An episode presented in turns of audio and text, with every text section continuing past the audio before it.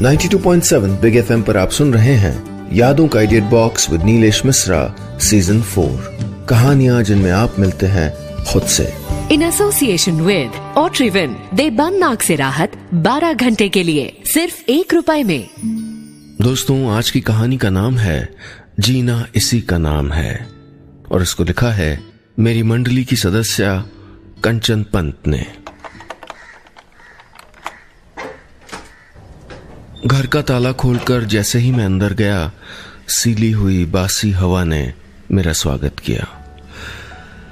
अब्बा के जाने के बाद पिछले चार साल से ये घर बंद ही था। ऐसा नहीं था कि इस घर से मुझे कोई खास लगाव रहा हो, बल्कि मैं तो हमेशा किसी तरह यहाँ से बहुत दूर चले जाने के सपने देखा करता था।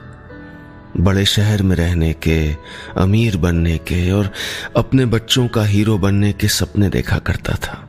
वो जो अब्बा मेरे लिए कभी नहीं बन पाए।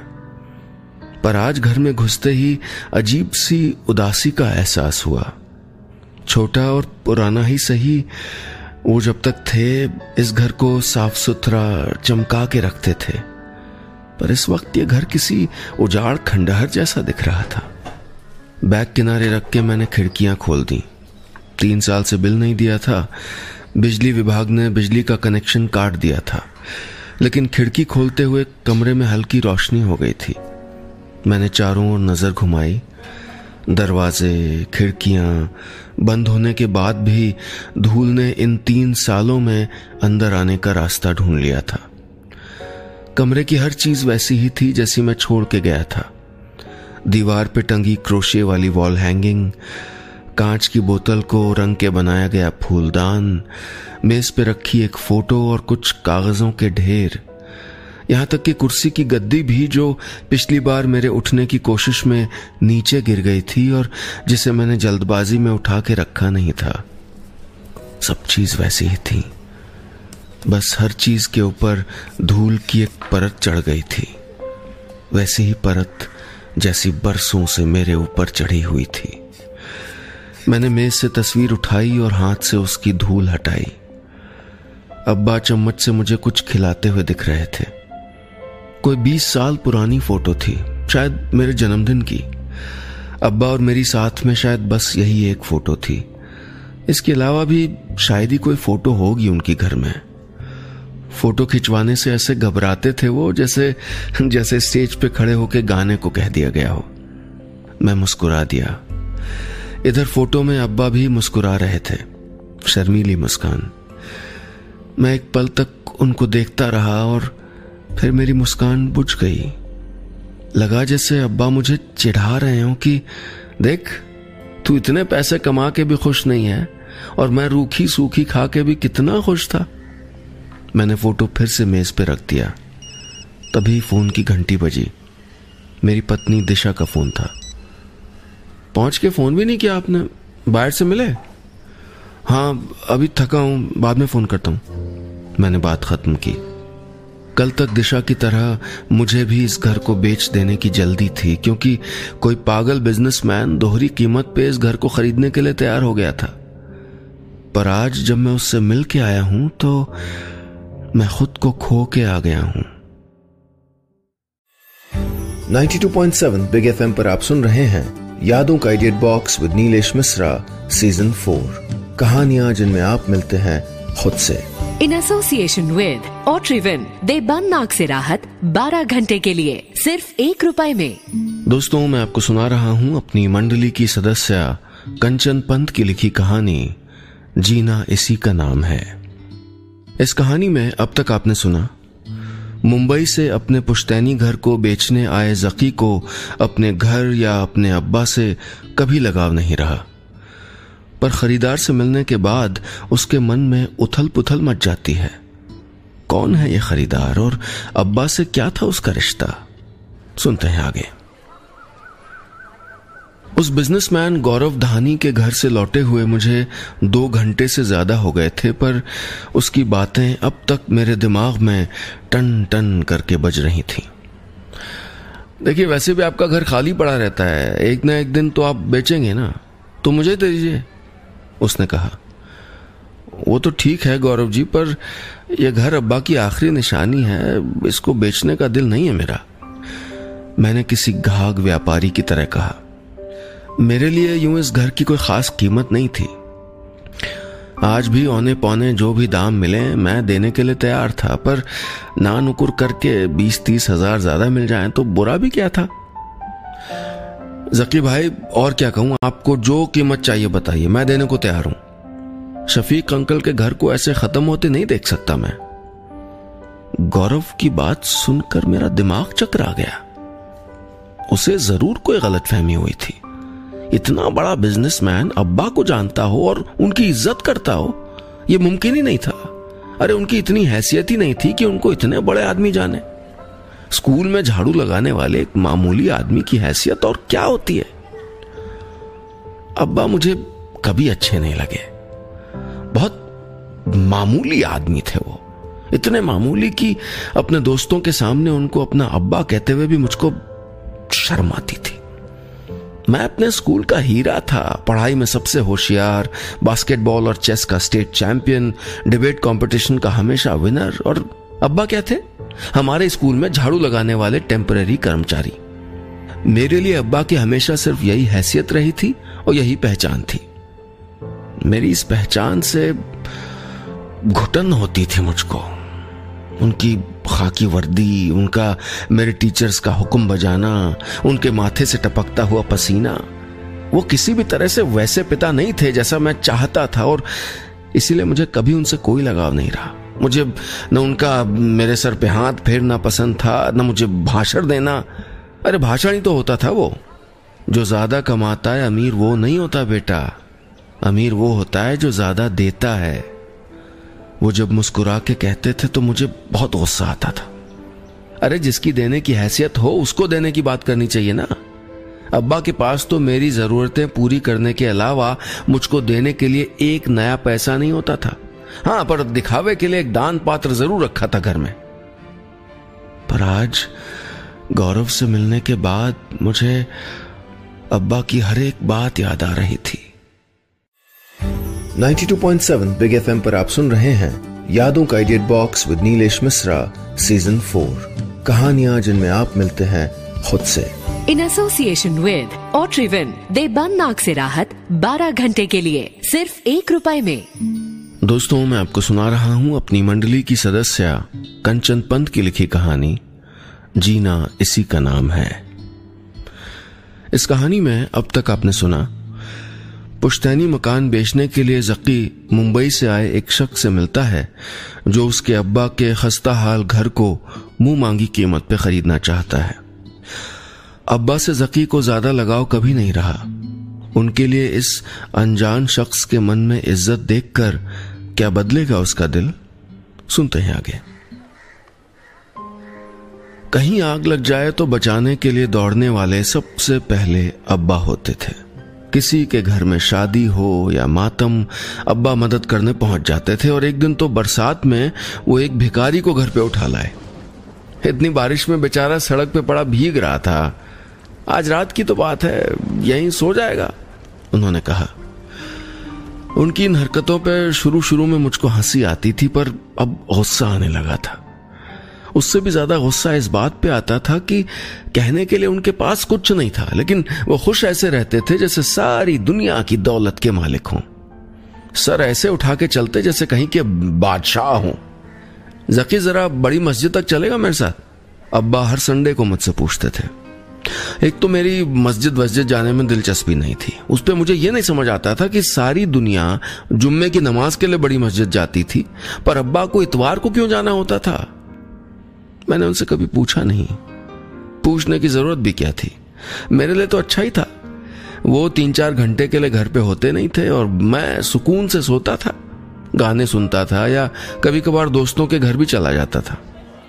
यार अगार बस्ती में तेरे कोई रिश्तेदार रहते हैं क्या? सुना तेरे अब्बा हरिद्वार वहाँ जाते हैं? एक दिन मेरे साथ पढ़ने वाले वसीम ने कहा कुछ उसकी आवाज़ में छुपा व्यंग था, कुछ बाकी दोस्तों की भेद भरी हँसी। मैं गुस्से से उबल गया। अगार बस्ती को इलाका नहीं था। एक पुरानी खंडहर हो चुकी फैक्ट्री थी, जिसमें भिखारियों और नशेड़ियों ने अपना ठिकाना बना रखा था। शरीफ लोग उस तरफ़ जाने से भी हिचकते थे। और अब्बा, उन्हें क्या पड़ी थी वहाँ जाने की? ये तो हद हो गई थी। मुझे दुनिया भर के पाठ पढ़ाते थे वो और खुद वहाँ उन नशेड़ियों के साथ घूमते थे। गुस्से में दंदनाता हुआ मैं घर पहुँचा तो देखा कि वो पोटली में कुछ पुराने कपड़े, चादर और कंबल वगैरह बाँध रहे थे। मुझे देखते ही बोले अच्छा हुआ तो आ गया। ये कपड़े कलेक्ट्रेट में दे के आ जा जरा। रिलीफ कैंप वाले जाने को ही होंगे। मैंने अब्बा को देखा, फिर उस पोटली को गुजरात में भूकंप आया था कुछ दिन पहले। सारे देश से लोग मदद कर रहे थे। आज के अखबार में ही मेरे दोस्त के पापा का फ़ोटो भी छपा था। उन्होंने पचास हज़ार रुपए का चेक प्रधानमंत्री राहत कोष में दिया था। और एक तरफ़ अब्बा थे जो एक पोटली दे रहे थे। आप खुद को समझते क्या है? रिलीफ कैंप में देने वालों की कमी है क्या? जो आपके ये पुराने कपड़े लेंगे वो? बहुत कड़वाहट थी मेरी आवाज़ में उस दिन। मदद करने के लिए दिल चाहिए जकी पैसे नहीं। अब्बा ने कहा हाँ आप ही की मदद की वजह से टिकी हुई है दुनिया। मैंने झल्लाते हुए कहा और बाहर निकल गया। उस रात मैं घर पे नहीं रुका। मैं अपने एक दोस्त के घर चला गया। जब से मेरा देश के सबसे बड़े इंजीनियरिंग कॉलेज में एडमिशन हुआ था, मेरे दोस्त बनने लगे थे। अब्बा के बस में तो नहीं था मुझे महँगे कॉलेज में भिजवा पाना, पर मैंने अपनी मेहनत से स्कॉलरशिप पाई थी, इसलिए मैं थोड़ा हवा में भी उड़ रहा था उन दिनों। स्कूल के दिनों में जो लड़के मुझको ज़्यादा भाव नहीं देते थे, वो भी अब मेरे आगे पीछे घूमने लगे थे। मुझे यकीन हो गया था कि अब्बा की वजह से आज तक जो मुझको शर्मिंदगी झेलनी पड़ी थी, अब मैं उसको धो सकूँगा, और वाकई इंजीनियर बनने के बाद मैंने उस शर्मिंदगी को धो भी दिया था। ऐसा नहीं है कि मैंने अब्बा को कभी समझने की कोशिश नहीं की, पर मैं समझ नहीं पाता कि बिना किसी स्वार्थ के कोई हमेशा दूसरों की मदद कैसे कर सकता है। चलो, पैसे का मोह नहीं था उनको, लेकिन नाम कौन नहीं चाहता? वो जानते थे कि ये सब करके न वो अमीर बनेंगे, न अखबारों में उनकी तस्वीर छपेगी, न ही उनका कोई नाम जानेगा। फिर भी हर शाम वो सरकारी अस्पताल में अकेले मरीजों का दर्द बांटने पहुँच जाते। इंसान तो छोड़ो, मोहल्ले के आवारा कुत्तों पे भी उनका प्यार बरसता था। रोज सुबह काम पे जाते वक्त वो एक थैली में उनके लिए रोटियाँ भर के ले जाते। एक दिन मैं दोस्तों के साथ स्कूल जा रहा था कि तभी गोल चक्कर के पास वाले मैदान में अब्बा को देख के मेरे कदम रुक गए। पंद्रह बीस कुत्ते अब्बा के सामने बैठे थे और अब्बा उनको पुचकारते हुए न जाने क्या क्या बातें किए जा रहे थे। ऐसे मौकों पे अक्सर मैं किनारे से निकल जाया करता था, पर उस दिन मैं उनको देखता रह गया था। उनके चेहरे पे जो सुकून था, वो भुलाए नहीं भूलता। आज मैं अच्छा कमाता हूँ। मेरी पत्नी भी एक मल्टीनेशनल कंपनी में अच्छी पोजीशन पे है। सब अच्छा है ज़िंदगी में, पर मेरे चेहरे पे कभी वो खुशी क्यों नहीं होती जो अब्बा के चेहरे पे होती थी? मैं क्यों ऐसी निश्चिंत नींद नहीं सो पाता जैसे अब्बा सोते थे? इस सवाल ने आज मेरा चैन छीन लिया था। 92.7 बिग एफएम पर आप सुन रहे हैं यादों का idiot box with Nilesh Mishra season four कहानियाँ जिनमें आप मिलते हैं खुद से। इन एसोसिएशन विद ओट्रीविन देबन नाक से राहत 12 घंटे के लिए सिर्फ़ एक रुपए में। दोस्तों मैं आपको सुना रहा हूँ अपनी मंडली की सदस्य कंचन पंत की लिखी कहानी। जीना इसी का नाम है। इस कहानी में अब तक आपने सुना, अपने अब्बा के खस्ता हाल घर को बेचने के लिए अपने शहर लौटे जकी ने पहली बार अपने पिता के लिए इज़्ज़त को महसूस किया। उसको यह एहसास कराने वाले उस अनजान शख्स के बारे में जानने के लिए वो अपनी मुँह बोली बुआ से मिलने जाता है। क्या इस शख्स की सच्चाई जान के उसको होगा अपने अब्बा की शख्सियत का एहसास? सुनते हैं आगे।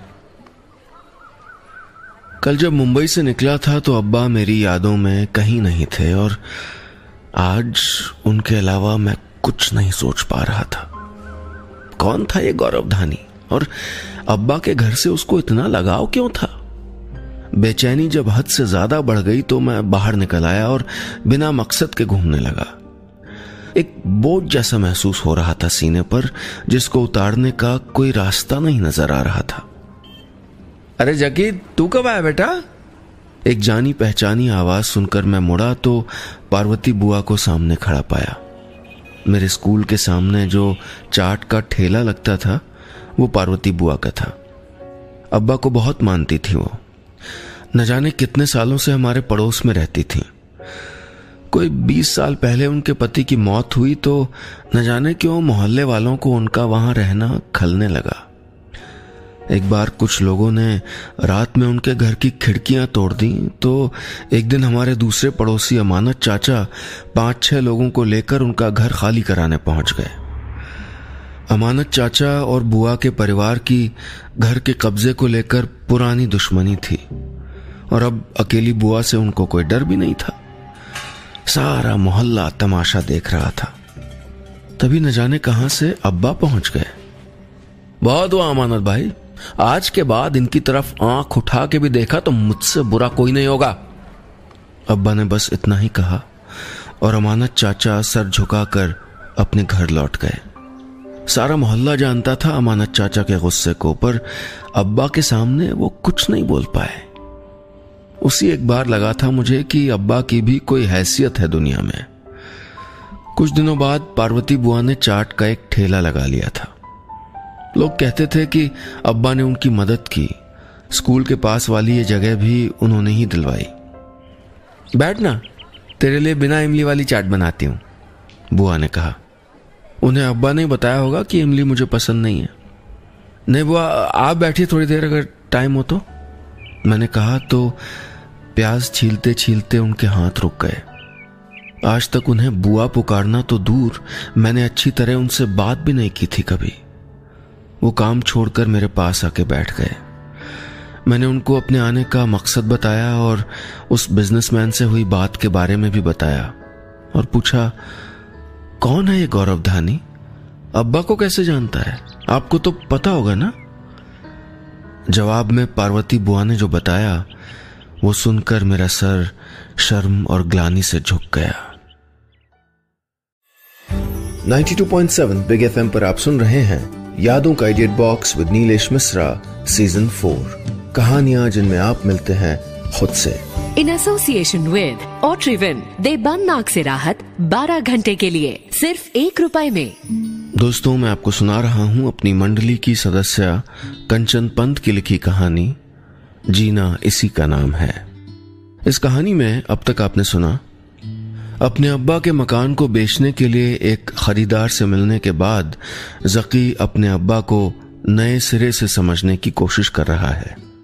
उनकी मुंहबोली बहन से मिलने के बाद, उसके सामने उनकी ज़िंदगी का एक और पन्ना सामने आता है। क्या जकी अब्बा का घर बेचेगा, या वो निभाएगा बेटे होने का कर्ज? सुनते हैं आगे। तेरे अब्बा की जान बसती थी गौरव में। यही, तेरे स्कूल के सामने तो भीख माँगता था बेचारा। और आज देखो, बुआ की आँखों में वही चमक थी जो अपने बच्चों को तरक्की करते देख के आती है। बुआ की बात सुन के मैं चौंक गया। भीख माँगता था तो आज इतना बड़ा बिजनेसमैन कैसे? तेरे अब्बा की वजह से बेटा। कोई प्यार देने वाला नहीं होता, सही गलत पे कोई टोकने वाला नहीं होता। कोई रास्ता दिखाने वाला नहीं होता तो इतनी तरक्की थोड़े कर पाता वो। बुआ ने कहा, गौरव तो सिर्फ़ एक था। उसके जैसे न जाने कितने अनाथ बच्चों के पिता बन गए थे अब्बा। उनके पास पैसे नहीं थे, पर बांटने के लिए प्यार खूब था। इतवार को अगार बस्ती इन्हीं बच्चों के लिए जाते थे वो। हफ़्ते भर घर घर जाकर उनके लिए कपड़े, किताबें, खिलौने इकट्ठा करते और छुट्टी के दिन उनके साथ वक्त बिताते। दुनिया में इतने पापी हैं, फिर भी जानता है दुनिया टिकी क्यों है? शफीक भाई जैसे कुछ गिनती भर लोगों की वजह से। पार्वती बुआ की आवाज़ से मेरा ध्यान टूटा तो एहसास हुआ कि मेरी आँखें भरी हुई थीं। मैं कैसे समझता अब्बा को? मैं कैसे उनकी इज़्ज़त करता? उन्हें समझने के लिए उनके जैसा बनना पड़ता है। तेरे अब्बा ने पैसे नहीं कमाए। अखबारों में उनके फ़ोटो भी नहीं छपे। उनका कोई नाम नहीं जानता, पर जानता है दूसरों की मदद करके उन्होंने क्या कमाया? पार्वती बुआ ने पूछा। पहले तक शायद मैं नहीं जानता था, पर अब जान गया था। अब्बा ने नेकी कमाई थी, खुशियाँ कमाई थी दुआएँ कमाई थी और इन दुआओं का मोल दुनिया की कोई दौलत नहीं चुका सकती थी। अब्बा के पास ये दुआएँ थीं, शायद इसीलिए वो इतने खुश रहते थे। बुआ से मिलने के बाद बहुत बातें साफ़ हुई और मेरे मन पे जमी धूल की परत भी। आगे के मोलभाव के लिए अगले दिन मिलना तय हुआ था, पर मैं उसी वक्त उसके घर की ओर चला गया। गौरव जी, मैंने सोच लिया है। मैं अब्बा का घर आपको नहीं बेच सकता। मैंने कहा तो गौरव का चेहरा उतर गया। ऐसा मत कहिए जकी साहब, मैंने शफीक अंकल को वादा किया था। जानता हूँ, अनाथ बच्चों को घर देने का वादा ना, पर उसके लिए घर बेचना ज़रूरी नहीं है। मैंने उसकी बात आधे में ही काट दी। गौरव न समझने वाले अंदाज में मुझे देख रहा था। वैसे तो बेटे का मैंने कोई फ़र्ज़ नहीं निभाया है फिर भी आप मुझे हक देंगे कि मैं उनके सपने को पूरा करने में हाथ बैठा सकूँ?